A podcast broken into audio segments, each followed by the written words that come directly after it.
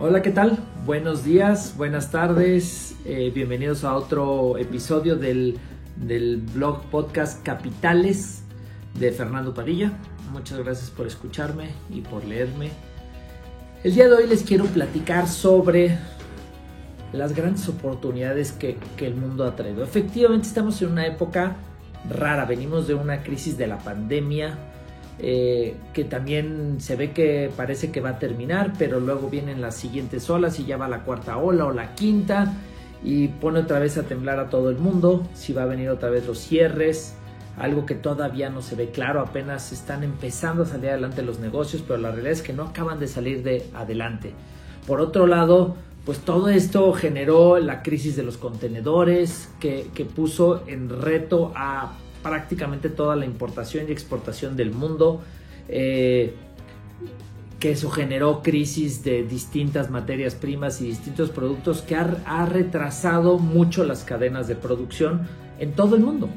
Y eso ha puesto un reto, indistintamente que los consumidores ya están saliendo a comprar y a consumir, pues la realidad es que las fábricas y los fabricantes y la manufactura no están logrando dar abasto a la demanda y lo vemos en atraso de entrega de coches, de computadoras, de equipos. La realidad es que hay una crisis y toda esta crisis lo que realmente nos ha eh, dejado claro a todos los países y todos los países que están entendiendo esta crisis es que la globalización como se estaba formando o como estábamos acostumbrados a vivir pre-pandemia, pues la pandemia lo que hizo es mostró la debilidad que tiene esta globalización, porque si sucede lo que sucedió, una China, una India que se cierra completamente, pues empieza a generar un desabasto, empieza a generar esta crisis de, de materias primas, empieza a generar una crisis de contenedores y ha hecho que tan sencillo como materias primas han subido hasta mil por ciento su precio en los últimos dos años eh, un contenedor para importar o para exportar que antes tenía un costo en México al menos de 3 mil dólares, 2 mil dólares, pues hoy podemos ver contenedores que el puro contenedor cuesta 20 mil dólares. ¿Cuál es el impacto de estos costos, la escasez de materia prima en muchos de los productos y servicios? Entendiendo que somos un país, México, un país totalmente conectado con el mundo, Hoy 93% de las materias primas en México se importan. Y en Estados Unidos el 90% de las materias primas se importan.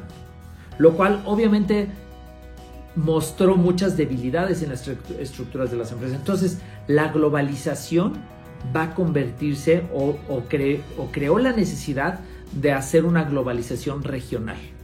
¿Para qué? Para contener o para estar listos para que las ciertas materias que son básicas para la economía de cualquier país se puedan mantener.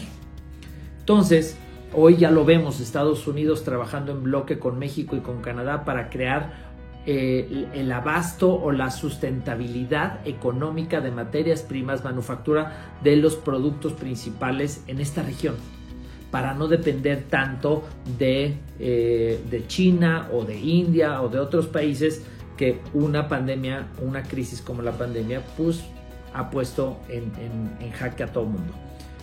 Esto no es otra cosa, más allá de la preocupación, el riesgo, ahí viene la cuarta ola, se puede volver a cerrar la economía, la digitalización de todo, todo el cambio que estamos viviendo, eso para México lo pone en una zona de altísima oportunidad. Porque todo esto ha, ha dado la oportunidad a México de poder cubrir lo que hoy China e India no están surtiendo a Estados Unidos o a Canadá. O, o complementando la parte de manufactura. Entonces, para los emprendedores, para las mentes brillantes de México, para las empresas, establecer empresa hoy en México, más allá de si el gobierno, no el gobierno, de si, si es fácil o no es fácil, la oportunidad para resolver un problema está siendo fundamental. Hoy más que nunca, el futuro de México es brillante. Y es brillante para el que ve las oportunidades, es brillante para el que ve la oportunidad de aventarse, de arriesgarse, de invertir, porque es el momento de ser, no sabemos cuánto tiempo va a estar cerrado el mundo como está o en esta complicación. Entonces la oportunidad es para aprovecharse ahorita. Quienes vean esta oportunidad, quienes salgan a invertir, quienes se avienten para adelante, son los que van a ganar.